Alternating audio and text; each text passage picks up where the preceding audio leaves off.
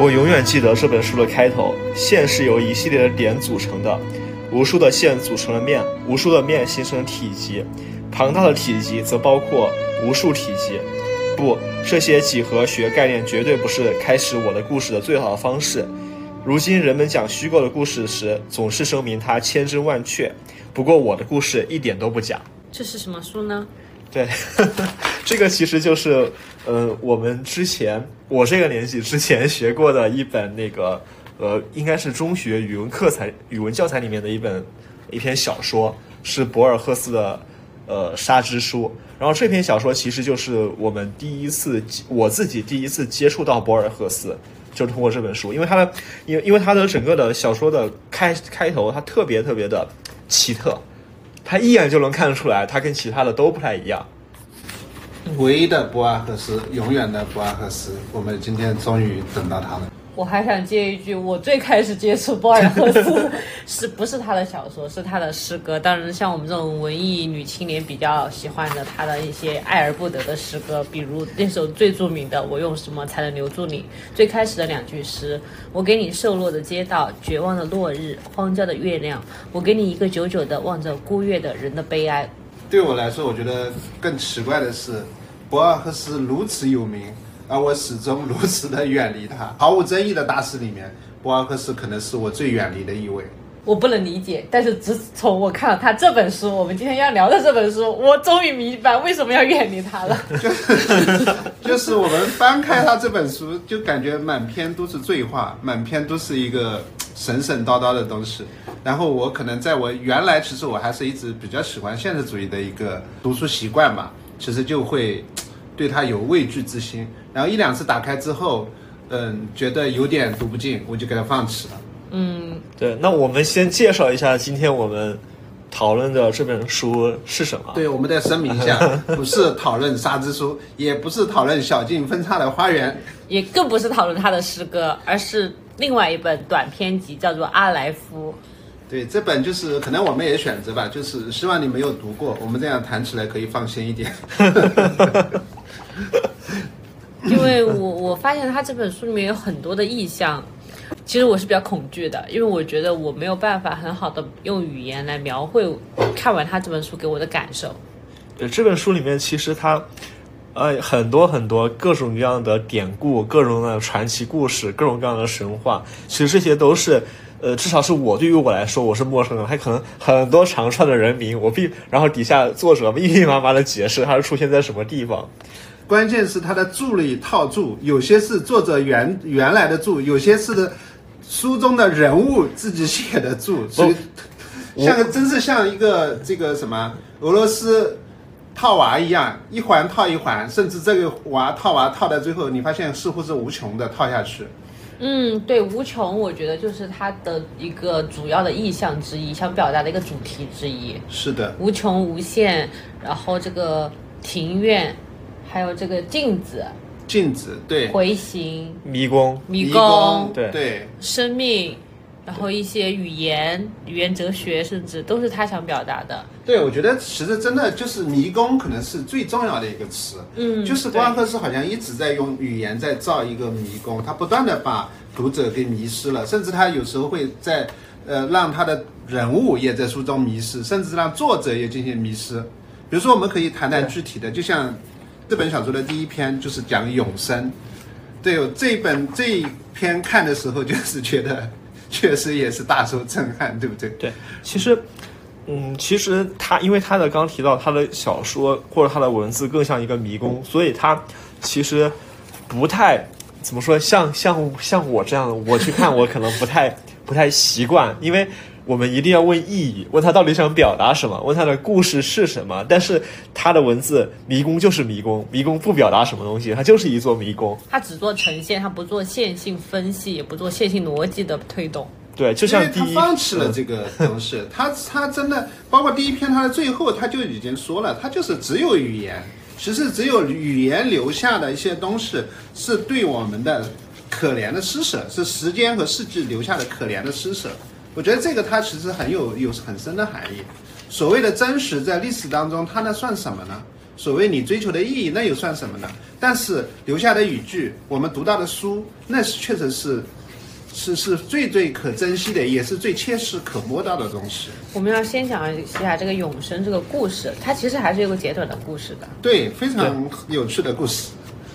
刀要不刀哥介绍一下？那我来介绍，就是呃，他是讲了一个嗯、好像是一个古董商卖给了一个公主一卷呃这个古迹啊、这个是而且很明确的说的是《伊利亚特》的，就是《荷马史诗》《伊利亚特》的这个一个古迹，他卖给了一个公主，但是这个公主拿到了这本书之后呢，这个商人后来已经死了，呃，然后在呃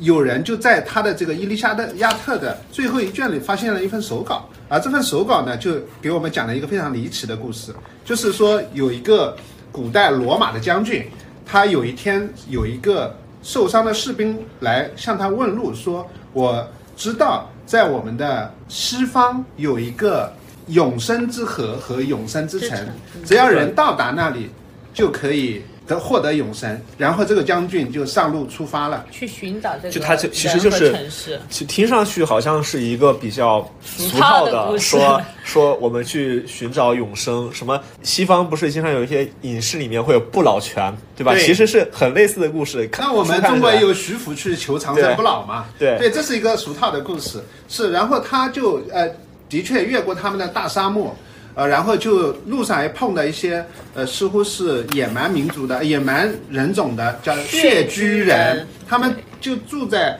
呃那个住在洞穴里面，就是那个呃沙漠边上的山上的洞穴里挖得很浅，而且他们几乎整天啥事也不做，就坐在那痴痴呆呆的。然后他也呃，而且他第一次被发现的时候是被那些人捆着，也坐在那个洞穴里。然后他好不容易挣扎着，他差点死掉，渴死，因为在沙漠里面嘛。结果他挣扎着，他发现一条小河，他就滚到那个小河边，喝了一点水，然后发现别人也不管他，他用石头把他的把他的绳索给磨磨掉了。然后他就走进了，想方设法啊，通过也种种的迷宫走进了那座城市，然后，但是他发现城市是空无一人，而且似乎已经荒芜，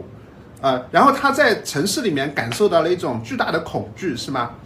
就一种一种破败感，一种荒芜感。呃，他其实是在他的感受到一种巨大的情绪，这种除情绪了呃，它有一句原话叫做是除了极其古老之外，它这个它是指这个城市对给人的印象是无休无止、难以容忍、复杂，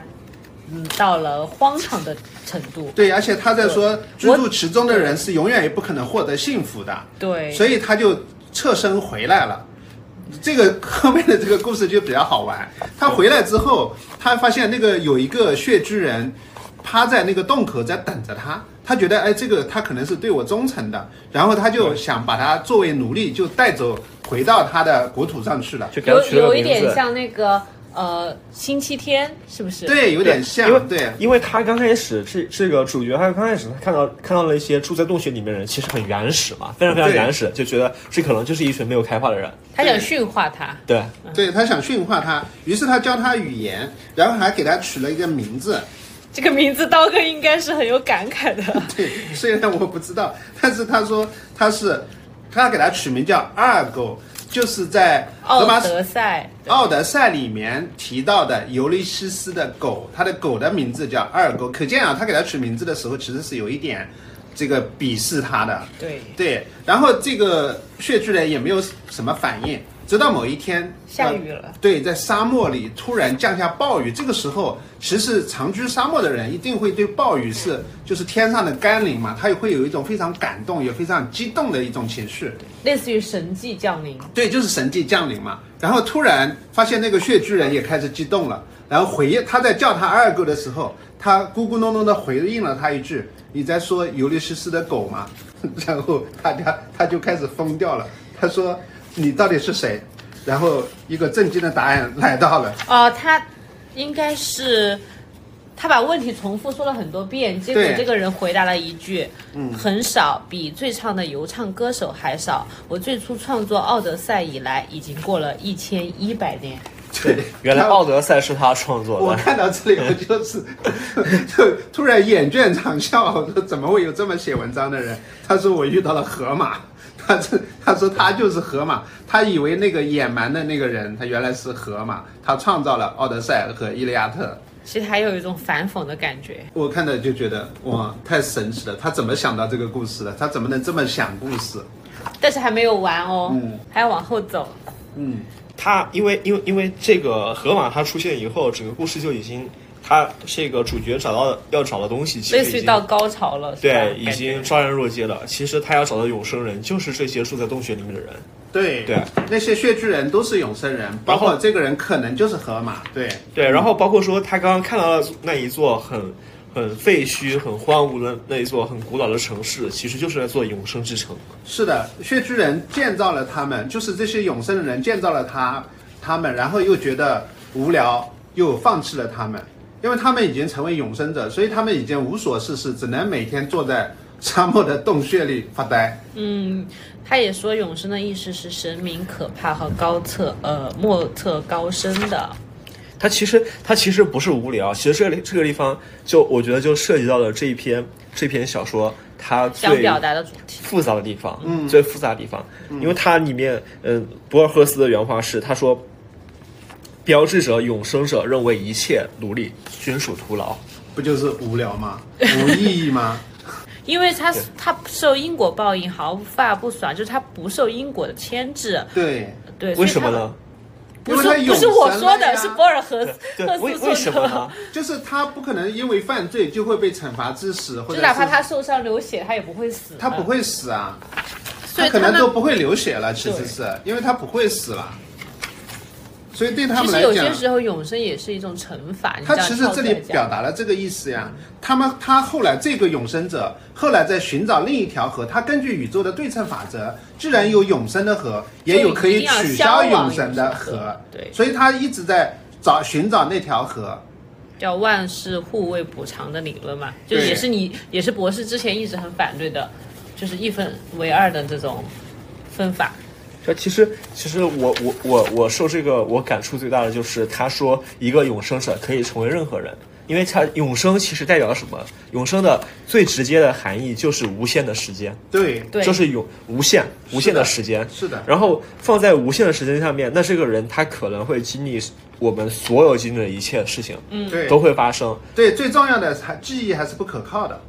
对因为经过漫长的时间，呃，之后他已经他对他早先他身上的记忆跟他读来的信息或者外面传来的信息混为一谈了，他已经记不得自己是哪个是呃真实的所了。以对于最后的结尾，我们产生了不同的看法。嗯我有因为是你刚刚说的这个观点，所以我之前和你们俩讨论，在我们录制之前，嗯我说我呃他是记错了，嗯这个永生者其实是他自己。你们俩说是后来他才发现他自己变成了永生者，所以我他前面说这个我叙觉述得这个也是有可，你说的也对有可能，但是也有可能，呃，也是就是他叙述的那个样子，这都不矛对盾。不矛盾，就我对想表达的是，就是因为永生导致了他的记忆的破碎，所以嗯对他前面所有的叙述都是不可靠的，不可就靠的就是是变成的了不可靠叙述者。包括他对讲的这个去找永生之城这个故事，可能就不是不可靠的了。嗯，都有可能，对有可能是别人告诉他的种种的信息就，就有可能他都忘了自己是一个永生者。对对，啊，对我们还是要告诉一下作者，我们后面的故事结尾不是说他找到了这个河马就嗯完了。对，然后他因为他成为了一个永生者，我们假如说就是继续的这个顺序来讲的话，因为他是在罗马帝国时代，大概就是两呃就是公元两百多年，二世纪、三世纪的事情嘛。然后他后面会表述他在。一零六六年、什么一六三八年、一七二九年、一九二一年，他分别做了一些什么事情？因为他活过了好多个世纪嘛。就是当他找到了这个所谓的说我不记我不记得了，我最初创造奥德赛以来已经过了一千一百年，找到这个人，后来他和这个所谓的这个河马在城门前分手过后，他们就再也没见过这个所谓的河马，他又经过了刚刚刀哥说的那些岁月，所以我们这个时候读者才反应过来，他好像他也变成了一个永生者，对吧？对，是的。对，就是你你你们的观点，对吧？是，他是一个永生者对，他肯定是一个永生者了。他说，西汉的时候，荷马在十三世纪撰写另一个尤利西斯，啊、也就是辛伯达的《历险记》。我是感觉他本身这个人，他本身就是一个永生者，他和荷马其实是两个人，两个永生者。我觉得这个可以这么认为，我跟你对是一样的看法对，但是和呃那个西瓜说的那个看法，我觉得也可以成立。对，因为他的记忆是不可靠的。我们刚刚谈到了无限的问题，呃，我想回过来再再讨论这个，因为我觉得它是很复杂的，就是因为呃，我我不知道你们看过一个一个小的故事没有，或者就是说，呃，如果我们把一只猴子抓过来，让它坐在电脑上电脑前敲键盘，给它无限的时间，它可以敲出一部。恢宏巨著，包括任何小说，世界上任何小说，它都能写出来，因为它有无限的时间，它可以刚好碰巧碰出来。就比如说让它刚好，比如说这本阿莱夫阿莱夫这本小说，它可能有好有接近十万字，它很复杂，但是给它的无限时间，它一定是有概率把这本书给写出来的。就嗯他可能不懂，对吧？就是呃，把时间线条拉长，无序也可能产生一定的顺序。就是一切把时间拉长，拉到无穷的无尽的话，一切事情都可能发生。嗯，都可是能有发概生率发嗯生的。对，哪怕是我们说一件，比如说一亿分之一的事情，对吧？在无限 这的个数字太小了。在无限的时间里边，它都会发生。嗯，对，它都会发生。对，然后因为我是学语言的，这个给我的感起处，呃，我还是会回归到叙述是不可靠的，因为叙述学嘛，叙事学嘛这一块。嗯对，因为他这面二十二页书的二十二页，他也说了一句话，叫“我曾是河马，不久之后我将像尤里西斯一样，谁也不是；不久之后我将是众生，因为我将死去。对他就是不，他为什么会是众生？因为他因为无限的时间里面，对于他来说，他会经历任何事情，经历每一个人所经历的事情，对所以他可以是每一个人。”啊，那其实我们是殊途同归嘛。就是就至于说他到底是谁，我不在乎，但是他可以是任何人，他可以是嗯无，可以是每一个人，因为时间给了他无限穷的的可能性。对无限的可能，而且他，而且就像就像你他里面说到的，就是我这些有一句话，就是无限的时间下面，所有的事情都是无尽的重复，都是一遍一遍重复，对他来讲，那我就想给你俩抛出一个问题了，就是你们对于永生是怎么看的？因为现在这个话题也比较火，特别是老机交互，然后各个大型的这种科技公司也在研究这一块。那如果从科学意义上的永生，我觉得很快就会实现。在我看来是，好像我们以前聊过这个话题啊，我对是比较。就是从技术层面是非常乐观的，从伦理层面是非常悲观的。就是人即将永生，也即将消亡。这里其实我刚刚想到另外一个问题啊，就是呃，我们永生它其实是无尽的时间，然后但是人的记忆是有限。我们不讨论说说那种我我把意识存到电脑里面怎么样，那像电脑一样，那它可能就是永远记住，对吧？因为它让人的作为人来讲，人的记忆是。呃，很模糊的，很不确切的，会忘记。比如我最多可能记一百年，会记多久，对吧？人忘记。那但是我们像这本书里面讲到的，其实我们的记忆，我们记得的一些发生的经历，它决定了我们是谁，对，就他们决定了我的身份认同，它决定了我是谁。那如果我是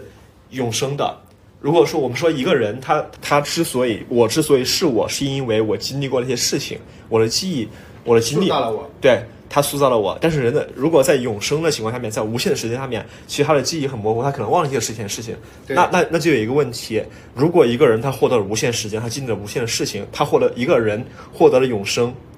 我获得了永生，那我还是我吗？因为我会忘不断的忘记之前的事情，对吧？我会不断的经历新的事情，我对我自己的认同是不断的变化的。那我还是我吗？你是一个流动的，对哇，好后现代流动的我，对，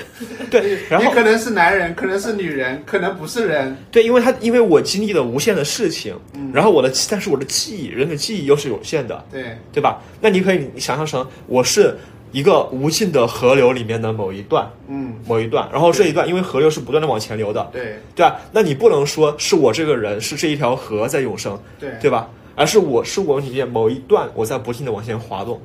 啊，你而且你是跟其他不断交融的呀，不对是你独立存在的呀。你有可能成为皇帝，也可能成为贩夫走卒，对，也可能成为囚犯。对，，而且而且这种成为不是说是客观的成为，那你要看对于我的定义是什么？有的哲学家就认为我的定义存在于人和人之间的关系，人与社会的关系。对，不管是这种定义也好，还是别的定义也好，刚刚我们讲那种经历塑造自我认知也好，对，社会关系塑造人。对我的社会关系也是在不断变化的，对，对我一直在变化。那我永生了，我经历了无限时间，我就就没有我了，就没有我对，了，也可以说，你也可以说没有这是一个无我的状态，你对对，就没有我了。你也可以说而且你可能是神了，就像我们刚才说，你可能是一个这个全知全能了。就我们就博尔赫斯化一点，就好像那一个人，他的面目一直在变化，无限的脸重叠在他一个人身上。嗯对，是的，所以我现在就觉得那些影视作品里面写这种永生的人爱上一个平凡的人，我觉得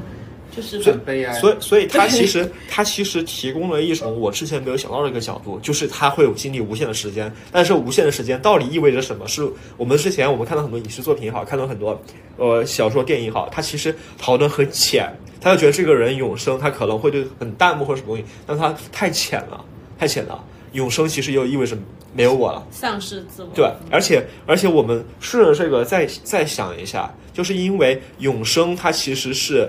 无限的时间，对吧？那可能我们每个人平均每个人寿命可能是几十年或者多少，对吧？那可能在别的，因为人看无限的时间，可能人看待的无限时看看那个永生可能是无限时间，但是在别的一些生活、别的一些认知里面，看我们就是无限的时间，几十年很长很长。嗯，那其实每个所人有看我们。对每个人的一生，其实就是这种不断的流动、不断的滑动的对，过程事。实上也是啊。我对们今天呢，我今日之我非昨日之我，我们的记忆其实每一天都在重新塑造我们自己。那按照你这个逻辑讲下去，如果永生的人在我眼里看来，他就应该是西西弗斯，对他就不停的在推石头，不停的在被迫往前走。对对，对，那如果你他放到他就是那个什么那个什么什么之船，就是就是一艘船，如果它每航行一段时间，因为它有损坏，换换掉自己的一根木头，嗯然后当这这这艘船它把它所有的构成它的所有的木头全部都换了一遍之后，这艘它船还还啊是是不它是那艘船？突然聊到这么哲学的话题，应该来喝一杯 酒。对，今天我们都处于一种嗯，尤其是他们两个非常难得的处于晕晕乎乎的状态。微醺，微醺。啊，微醺微醺，嗯，其实我们顺着这个故事就可以聊这本书的同名这个短片了，叫《阿莱夫》，其实很像，他这两本两个他写的其实是有一点像的。就阿莱夫在这个故事里也会非常神奇，我们是不是也要简单简述一下这个故事？我是这么理解的，嗯，就是《永生》这一篇讲的是无限，讲的是无尽的时间，对啊阿莱夫讲的是无穷，对，无穷的空间，一个是无无时限，间应该是呃，空间不，仅仅是是应该是无穷的宇宙，他看到了整体，他但他看到的不是所有的从过去到将来，一百八是十过从所有的从过去一百八十到将九来页，阿莱夫是空间的一个包罗万象的点。对，对它是无穷的空间，呃，他同时表达了，就是阿莱夫就是一个宇宙，就是直径为两三厘米，但宇宙空间都包罗其中。特别是下面一句，体积没有按比例缩小。嗯，因为他在这里面，呃，这个叙述者我看到的最使我吃惊的是，所有的场面都在同一个地点，没有重叠，也不透明。我眼睛看到的事是同时发生的，我继续下来的却有先后顺序，因为语言有先后顺序，因为他看到这个东西，他对语言产生了怀疑，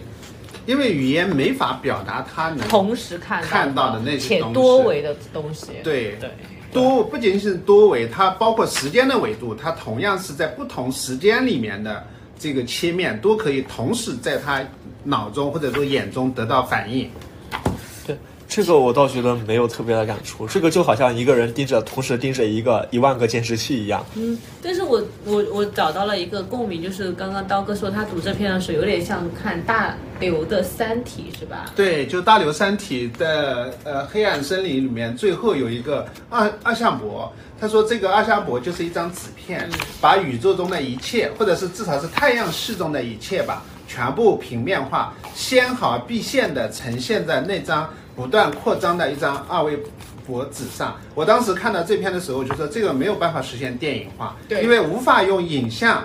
来呈现这个，把所有的宇宙都可以二维呈现，而且包括你的内脏的所有的详细的部分都呈现在这个二维平面上。嗯，这个其实可以聊的，因为我觉得博士他他是没有办法理解我们这种空间想象力比较差的人。对，因为我先说一下，我这个是我当时学数学的时候，我空间考分数真的很低，因为我就不能想象为什么。侧面看它又不一样了，我们从俯视看它又不一样了。所以我当时看大牛的时候，我就搞不懂什么叫二维，什么叫三维，什么叫四维，什么叫多维。我们是学过机械制图的，是不是但是我仍然这个东西很差，就是什么俯视啊、透视啊、侧面啊，都是很差的。后来他们就教了我，好像你们理科生就有个方法说，一张白纸上，呃，画两个点或者画一条线，这就是二维，是不啊是？这是一维， 这是一啊维不是啊，对，不用，这这个就不讲了吧，啊这我个们太就不基础就了。就这就个 就不拓展了。 你你这么你是其实很好想象，你不我不是说那个几那个什么各方位图很好想象，嗯嗯嗯你很好想，你看电视是不是就是把三维的变成二维的？是，对啊。其实我连三维，我后来才知道，就是我们肉眼看到。那你看了？大刘那本吗？黑暗世界啊？大刘的我都看过，对啊，他你你觉得那个是可以实现的吗？把你整个人所有的人的平面，而且他还仍然看得出是这个人，然后把你的内脏，所以我能看你你的内脏，就代表四维，是不是？能透视。的不是透视，他是不把是你的内脏同样变成二维化，全部好像就是把你的整个躯体纤毫毕现的摊在一张纸上，这个是二维也没有办法实现的呀。因为是吧因为因为因为我们本身就是三维的呀，嗯对啊，对吧？我们本身是三维的，对我们只能从高维往低维看，对不对？我们没办法现在空间想象到比我们更高维度的东西。对对对，其实其实科幻电影其很实多一些在探索这个四维，我不知道五维是啊什不么，不到不五维我就不懂了。嗯一些一些那个、嗯现在的一些比较比较前沿的一些那个理论里面，他嗯就讲整个是，比比如说弦论，他就讲整个宇宙是十一维的，对，我听过。对啊，对，但只是是。你你你能理解到几维？只是一不不，只是一些高维的空间，比如说从、从很多那高维度，它对是指在微观、微观的视角下、微观的尺度下呈现，在宏观下是不会有的。啊、嗯，它是这种概念，但是整个是他说整个宇宙通过数学计算算出来是有十一 维。对我听说过这个理论，但是从我脑子里只能想到再加上时间的维度，我就不知道五维是什么。呃，这这个很正常，我们毕竟是三维三维动生物物三维是回到这嗯本这这个阿阿莱夫这篇短篇小说，其实很我看完过后是觉得很悲观的，而且他这个书里的叙述中，我他见到了这个阿莱夫过后，他自己也说了，在书里的一百九十五页，我感到无限崇敬，无限悲哀。嗯，我要是他，我可能也会无限崇敬和无限悲哀。为什么呢？就是我看到了一个我没办法用语言描述的东西，而且我从此以后对语言产生了怀疑。语言没法描述为什么这样对语言产生怀疑。因为我是，这对于我可能情感投射了嗯吧，我是觉得我用语言生活，我觉得语言就是一切，所有没有没有没有办法用语言描述的东西，你那你一定世不，界观崩塌。 那你那你一定不看克苏鲁，啊，啊 什么不可名状对对对对对、不可名状的恐怖。因为你就会觉得语言和无限才是永恒的，啊不不，宇宙和无限才是永恒的。像我们现在所使用的语言，就是没办法到达那种高度。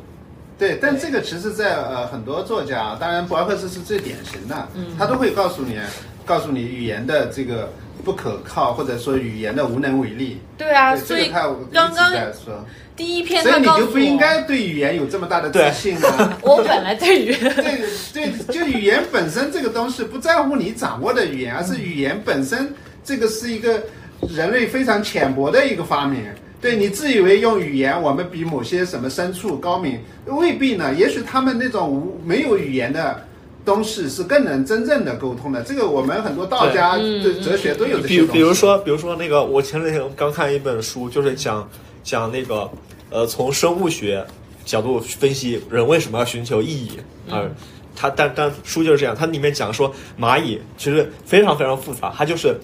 通过单只蚂蚁很蠢，但是它很多蚂蚁聚在一起，它们通过信息素去沟通，嗯就能够实现很复杂的呃各种各样的像我们人类社会一样的功能。嗯对或者，它没有任何语言。不，或者说一一个高维生物来看我们人类，就是人类如此愚蠢， 但是他们通过一次一次的聊天，一次次的语言和文字的沟通，他们也能形成一个还比较复杂的系统，也不错了。对，语言只是我们手中的树枝。啊、我这个我知道的呀，因为我就是学这个的呀。对，但是有同时又觉得很可悲啊，嗯不可名状的恐怖。不可名状的可悲。那这本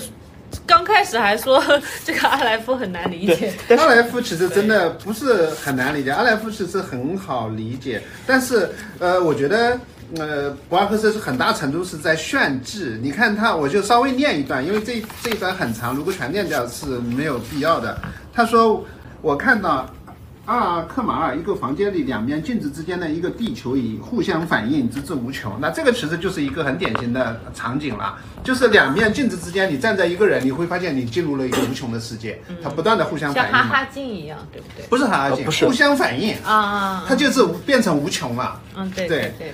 然后，呃，这我看没有画到面鬃毛飞扬的马匹，黎明是在里海海滩上奔驰。我看到一只手的纤巧的骨骼，看到一场战役的幸存者在制明信片。我在米尔扎普尔的商店橱窗里看到一幅西班牙纸牌。我看到温室的地上羊齿类植物的斜影，看到老虎、火塞、美洲野牛、浪潮和军队，看到世界上所有的蚂蚁，看到一个古波什的星盘，那我就不看了啊。就是他说的这些都是他在无穷的想象。他说我在同时在这个阿莱夫这一个点上，这一个小球上，同时把这些所有的信息都看到了。嗯，对，就是这个是给我们一个嗯，我觉得就是真的是博尔赫斯在炫技，他在他在炫耀他的整个的一个想象力。而且博尔赫斯很好玩，他其实写了篇后记来解释什么叫阿莱夫。对因为对于我们中国的读者来说，阿莱夫可能不是很熟悉。他后来解释说，阿莱夫其实是他的呃是希伯来语字母表的第一个字母，它这个字母在犹太神秘哲学里面指的是无穷纯真的神明，然后在集合理论中，它是超穷数字的象征。这个可能博士。我不是我不知道他说的超穷数字是什么，哦，反正就是无穷嘛， 我穷无 穷，对，无穷在博尔赫斯里面就是也是就很是有象所征意有义，因为这时候你发现语言语言是词穷的，语言是不靠谱的，词穷的。不是你没法表达他说的那个东西啊，对啊，你说无穷也好，所有也好，宇宙也好，好像这些我们经常在找一个能囊括所有的东西的词，其实是找不到的，对没有一个词是可靠的。他其实刚刚刀哥说的那句话，想到了这本书，因为它是短篇集嘛，有一个有哪一篇《神的文字》这一篇短篇里面，他也是想妄图用一个词来概括上帝的语言， 对对对上帝的定义，对就吧？就是就是，如果如果上帝他通过一个一句话或者一个词来表达终极的真理，那这个词这句话到底是用什么方式写成的？而且它应该是最简洁的。从逻辑上推理来讲，因为上帝是无所不能的，上该上帝应该可以用一个最简洁的词把这个东西给表述出来。而且首他先要让所有人都能懂，对对，就读过书的人，没有读过书的人都能看完就懂。所以所以，如果是我来想的话，它肯定就是数学规律。你们这些理科生，数学规律是什么？数学也有有那么多公理，你怎么用哪个来表对达？，就是有有一本很、很有名的一本科幻小说，他就这样讲的。他说，呃，宇宙间通用的语言就是我们不理解外星人的语言，外星人也不理解我的我、我们的语言，也不理解互相的文化，但他们之间是怎么交流？说怎么证明世界上有其他文明呢？他就是在月亮上发现了一块石板，然后这块石板它。表面上没有任何东西，没有任何的文字、什么图案、什么都没有。但这块石板它的长、宽、高是一比四比九，嗯，因为它是黄金分割比嘛，刚好不是，刚好是一一的一，然后二的平方，三三的的平方。三的平方啊，刚好一的平方，二的平方，三的平方，你就知道这个肯定不是自然构成的，肯定是人造的，肯定是有文明造的。文明造的，对，对，然后这一篇里面，他其实呃，以为什么能看到阿莱夫呢？是因为他想，他有一个很喜欢的小姑娘。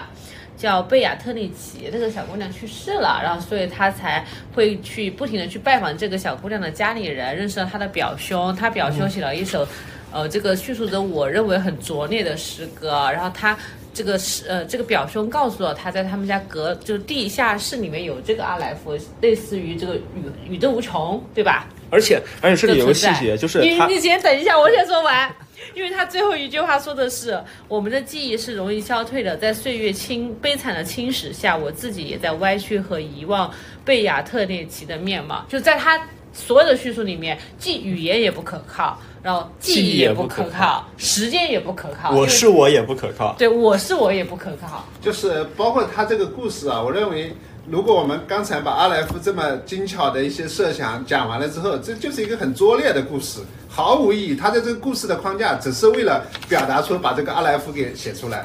那那他为什么前面那么长一段是写那个人的诗歌呢？他要给他铺垫啊，他因为他是相当于这个人得到了神谕嘛，其实是。但是我我觉得他就是想嘲，我觉得博尔赫斯就是想嘲讽所有的人，哦，对，他其实这里面有一个嘲讽那个， 是你们这个文论文学评论，文学学评论 家，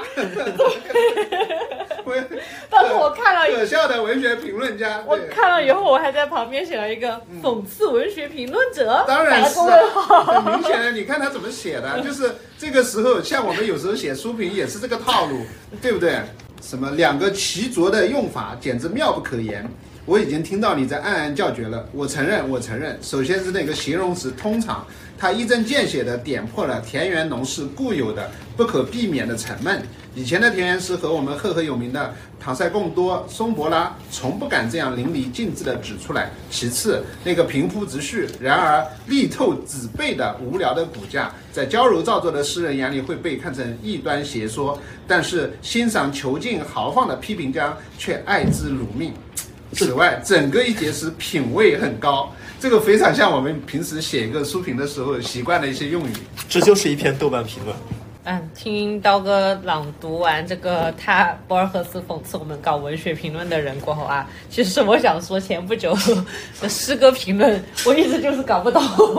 就为什么这个词它就能引发出这么多评论呢？他们是不是就是城市化了？出现什么就是什么，出现什么就因为传统的抒情诗歌的意象都是很清晰有指向的呀，比如什么夜莺啦、玫瑰啦，不是都很有明确指这向的吗？啊这就是很嗯、就是老派的嘛，老派老派，对，很很老派的，对。但是你说它老派，它也可以呃解释为传统。对不然后还有一派就是，我想我我知道他想表达什么，然后我就到他反叛一下他。不是我就带入进去，我就我就我就把他的文字往那个上面套，就是我已经知道他的目标是什么了。当然了，其实在我在我们中国这个文人诗里面也都是这样啊。你荷花一定是高洁，竹子就是君子，这个都是不只要你这写到，你自然就会替代。比如说，这哎，是一个月光至少就是想到相思就相思，就是这样。它这个东西已经成为一个所谓的意象，是只在固化你了啊文化里面的基因呐、这个是意象嘛？还有一些人，就是比如说我们给他下定义，他是一个什么样的人，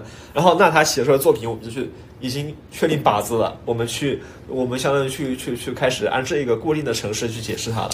其实我们当年念书的时候，后来我们总结了一个一句话，叫做“文学评论只有转向文化评论才能赚钱”，就是我们对， 对我理解你的意思。没有轮到赚钱这个事情了，不就是文学评论它其实是没有意义的。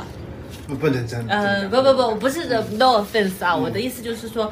因为你文学评论是他这个评论家他个人的一个 taste 一个喜好嘛，对对那我文化评论其实是可以带一个潮流起来的呀。啊，那这是两个行业，它其实是职业都不同。嗯文学评论，我觉得从我理解，因为现在看的也有一些嗯嘛，它比较重要。为什么？比如说，一有专业的所谓的文学评论家，对吧？对然后这些人他不写作，对他只评论。对，对，呃，国外养活了一大批人，那我们也有很多经典的关于评文学评论的这些书籍嘛。然后你像比如说前段时间看到那个呃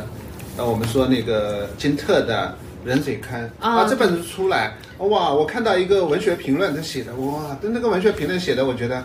嗯太太高明了，就是高明到让我也不知道就怎么去理解。就是觉得真的，哎，他怎么能解读到那么多东西的？我完全想不到这些东西。你让我对想到了就很老土的那句话，鲁迅写的：“我家门前两棵树，一棵枣树，另一对棵对对， 也是对枣对树。这个可以某种缩一个缩影，是一个缩影，嗯对，文学评论的缩影。跳过文学评论吧，好，我们这篇我反正就看完过后就觉得，唉，无限崇敬，无限悲 哀。没事，我们克苏鲁。毕竟是博尔赫斯，毕竟博尔赫斯。对啊，我们还选了另外一篇这个短篇，对，非常轻松的，叫《武士和女仆的故事》。呃，我们也想告诉大家的是，博尔赫斯不仅有那些很多烧脑的一些故事、一些描述，他也有一些让人看的觉得很轻松，然后又有一点回味，并不是很挑战人类普通人类大脑的故事。比如这一篇《武士和女仆的故事》，啊，这篇看完过后就很有那个地地理意义的这种 我我我觉得我觉得你们两位可以，呃，你呃，西瓜，你讲前一个故事，然后博士可以讲后一个故事，我们这两个故事先讲出来吧。你记得这个故事吗？不记得，我可以替你讲。我觉得他其实啊，你可以讲，你讲完我再说。对，就是就是讲一个，先讲这个武士的故事。武士的故事就是，呃，罗马帝国遭到野蛮人入侵。那个那时候日耳曼人还是一个野蛮人啊、他们日耳曼人就在入侵罗马帝国的一个城市，而这些日耳曼人那时候几乎是呃没有文没有文明的，甚至可能都没有有语言，但是可能连文字都没有的这样一个非常呃野蛮的这个种族。然后他去攻打呃攻打这个罗马的城市的时候，当其中有一个士兵，他看到了这座城市的非常伟大的那个时代的一个建筑的文明，甚至它里面的音乐，他们里面的艺术，他深深的被这座城市的文明给震撼了。于是他倒戈，在阵前倒戈，为这座城市战斗，去跟他自己以前的种族战斗。这个跟我们讲的就是一个被文明征服的故事。嗯，如果我说这个故事的话，我可能还是这个武士的故事以一个墓志铭开始，因为这个墓志铭还是蛮吸引我的。虽然这个作者翻译比较文绉绉的说，这个墓志铭叫什么？呃，前面他的形容就是说这个人比较呃虎背熊腰，然后对长到很大张的飞。呃，张飞李逵形象，嗯对、他虽然容貌吓人，却有仁慈的心。然后这个墓志铭就想让人去研究这个人是谁，然后这个人其实是不是他们族类人，他就呃类似于呃是敌外外外国人，外就是国而人且是个野蛮人，野蛮人对蛮族嘛。嗯但是他们这个故事其实想表明的不是，呃，非我族类就非善类，他就是说我被这个文明的强大给吸引到了，所以我为你战斗征，我为你战斗，然后你们这个民族、这个种族也善待我。他其实想的是这个故事，是的，对。就是一个被呃这其实炫目的文明征服的故事。对，他在这个五十一页，他其实讲了说，这个他就是这个呃武士呃武士，他当时的感受就像我们今天看到一台复杂的机器一样，我们不了解机器的用途，但是从它的设计中看到了不同凡响的智慧。呃，成他根本不会去理解它，但是他也知道它的重要性超过了他崇拜的神和信仰，所以对他才倒戈了。所以对这个时候，呃我我反正因为比较 free association，就是比较会联想嘛，就我会想到就是网上很多人传，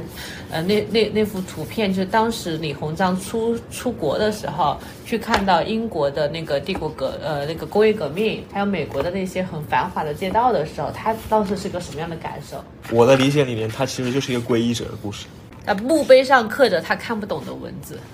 他我觉得其实很典型的皈依者的你故说事。皈依者，呃，我觉得你还是有点神秘化了，因为它这是一个俗世的故事，人是完全可能被这样的文明给征服的，因为他是蛮族嘛，他其实这个时候是人类，但是他们连出现的文明都没有，他们可能连文字都没有。我我我说的皈依不一定是皈依宗教啊，嗯，对相当于比如说但因为这个词的一对个宗教性的意象嘛，嗯嗯，他他延伸出来了，博士把它延伸出来了，这个皈依。嗯，对，而且而且我们，我我呃，这让我想到就是因为好像也有个词叫皈依者，那个狂热 对狂热，嗯，然后我感觉他就是很像，对，就是但我是在我心目中，皈依的狂热是一个贬义词。在我心中也是一个贬义 词，就是就是我们看到了某一个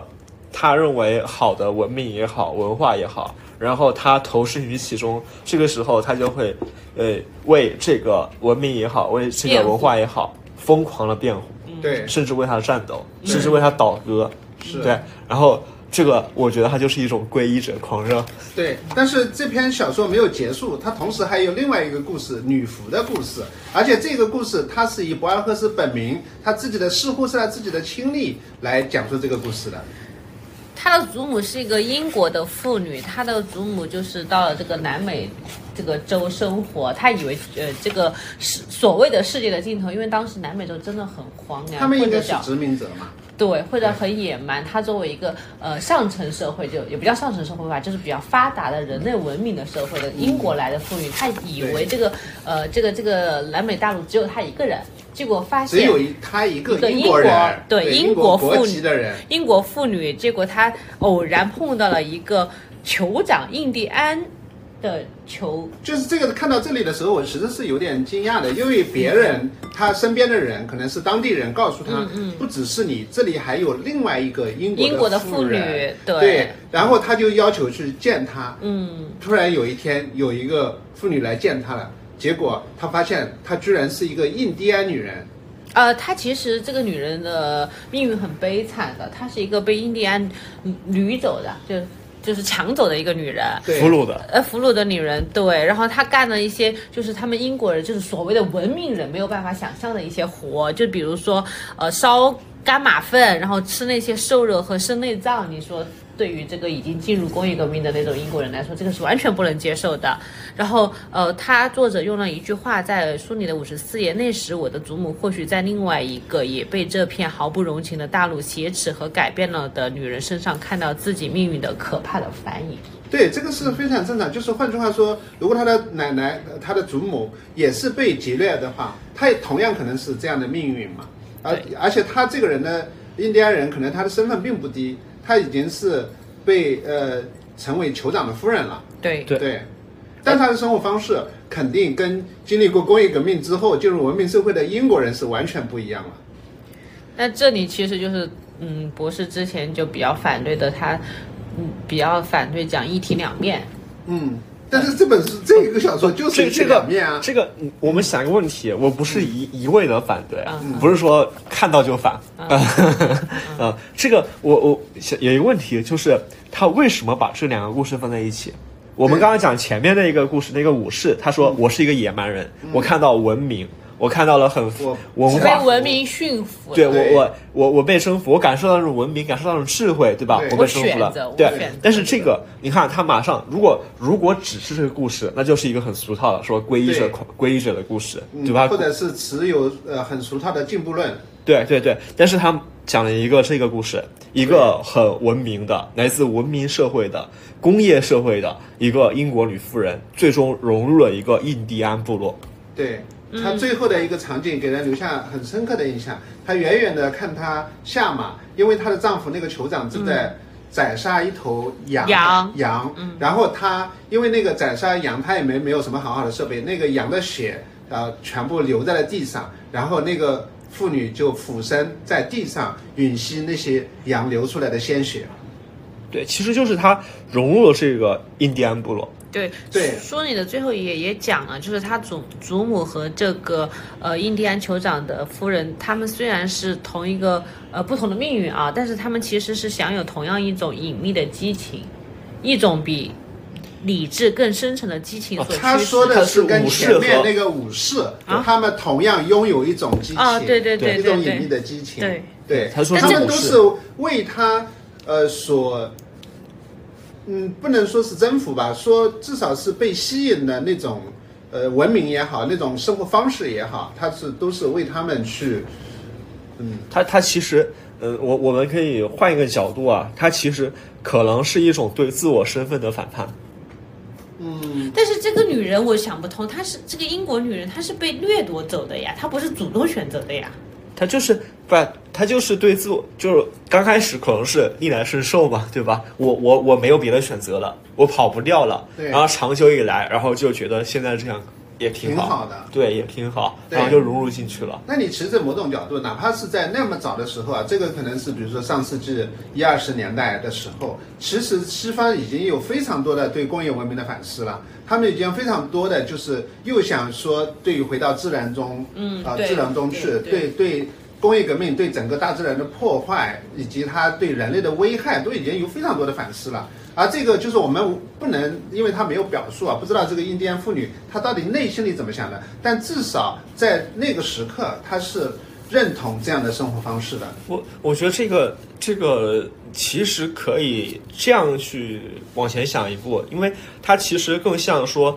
他人对于自己所处的环境，他其实是有一种自我安慰的。他不管是说他被掳走了，可能刚开始他是不情愿的，那后面慢慢慢慢的越来越合理化这个环境了，然后觉得他融入了，而且他最后是很骄傲，他去骄傲的。我的意思是说，如果我们这么简单化的，就是这个，如果是变成什么哥斯达摩综合症，这是这种，我觉得在嗯博尔赫斯这里面写出来就是过于，呃，简单了。我觉得他这么写的原因，肯定是想表达文明其实没有高低之分。嗯，在某些人心中，他可能是不是说单一的进步论，我们向前就是文明的发展，向后就是文明的倒退。它可能是文明的倒退，但未必是人的选择，它有正确与错误之分。对我比较赞同刀哥这一点，就是博尔赫斯写的所有的文章，他好像都不做批判性，就是或者它没有很多确定性的对他只结做论，呈现。对他们更多的是呈现，他把他自己的可能，或者他并不打算去把所谓的观点给呈现出来，嗯他就是一个把故事，对，对把他种种的可能性，他就是讲一个故事，对，对，而且他其实整他所有的这些短篇故事，在我呃看来都讲的比较形而上学。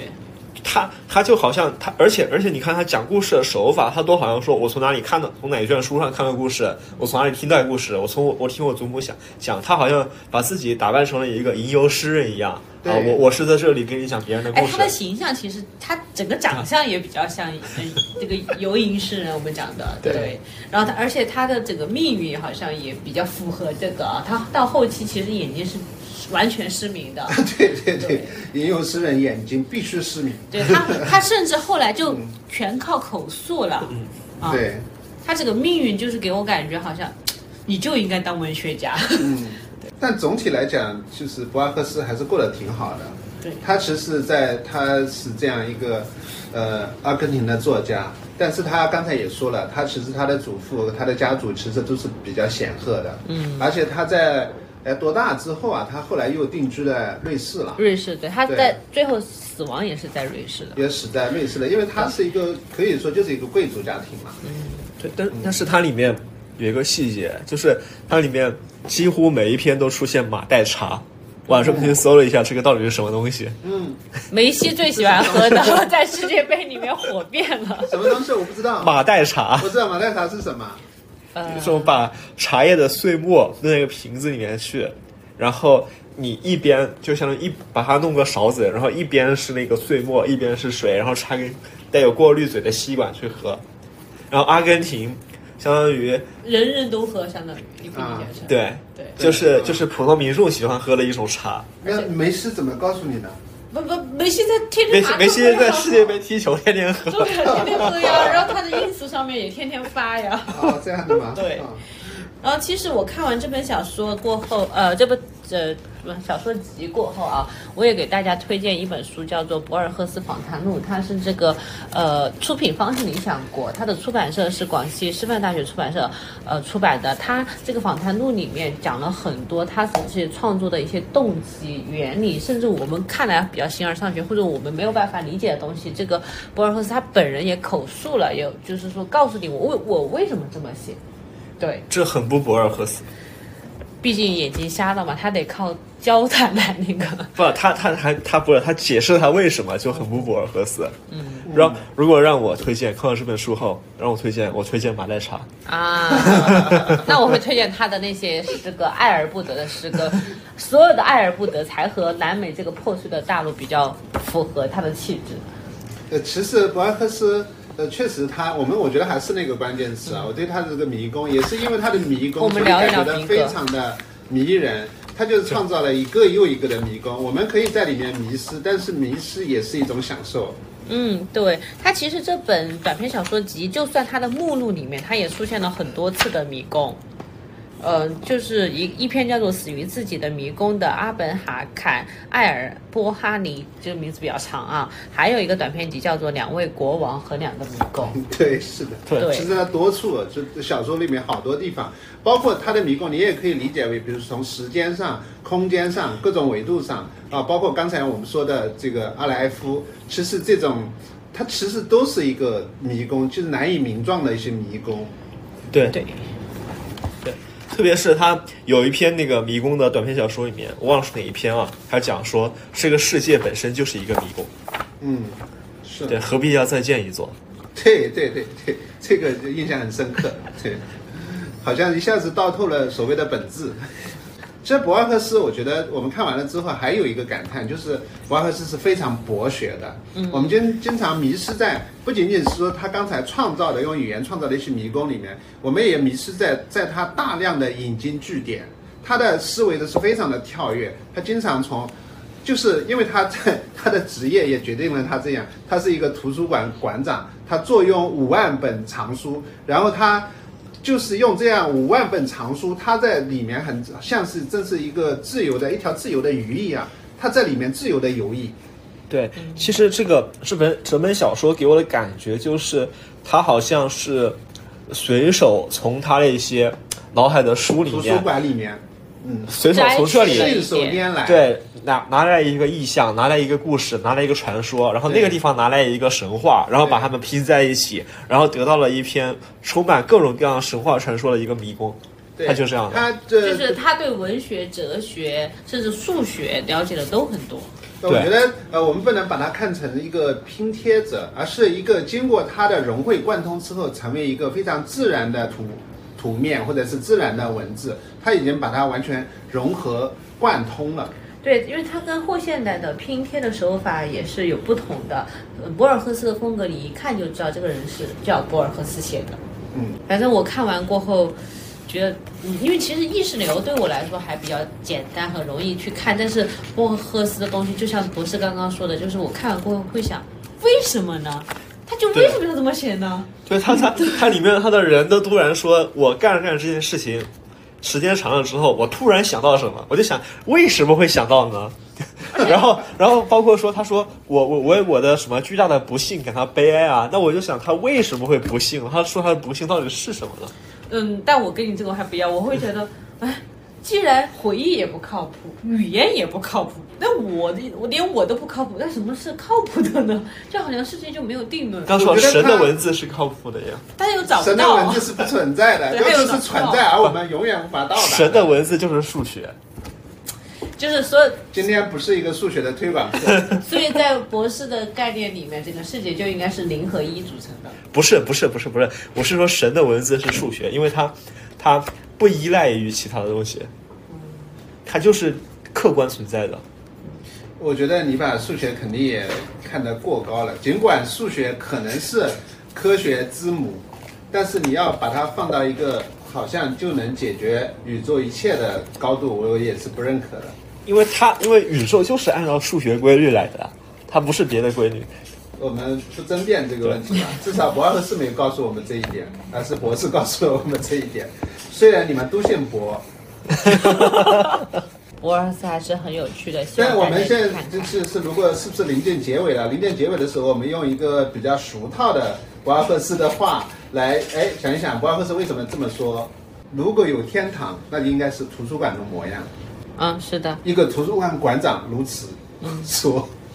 所以我们上一期聊的是一个废书收购者下，这废书处理那者。哎嗯我们提到这句话了吗？那没有个没有啊，嗯没有啊。那那你用这个，个结结尾好了。如果有天堂，你来。如果有天堂，一定是图书馆的模样。一个图书馆馆长这么说。希望大家都能成为图书馆 长，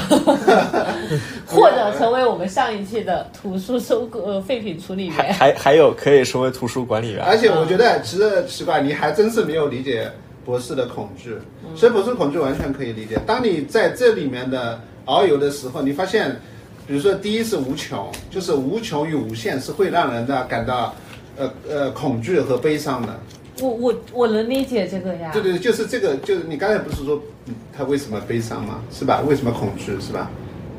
不可名状的恐惧吧。对不可名状的恐惧嘛，就是自然就恐惧了嘛。不是，其实是清晰的。当你在一个无限面前，你就找不到自己了，所以就恐惧了呀。 还有一个就这是个我不可理解的悲伤，因为它是不可理解的，不被人理解的。然后他他刚刚反叛完博尔赫斯反叛完所有一切过后，我都觉得很虚无。那所有都不靠谱，那不就是虚无了吗？虚无主义是最大的积极主义，是吧？你 这上怎么 说的？虚无主义是一种积极主义，对，虚无主义是一种积极主义，其实虚无也可以分为积极的虚无、乐观的虚无，是不是？不是它直接定义虚虚无无主主义义就是是一一种积极主义，对，好的，那我们结尾吗？已经解掉了吧？这里面到时候我们我随便解，啊对我好昨吧？我昨我天们先那个，祝大家新年快乐。不快乐也可以。对，呃不重要了。对，好的自由最好，自由最重要。好的，这一期太微醺了。就这样吧，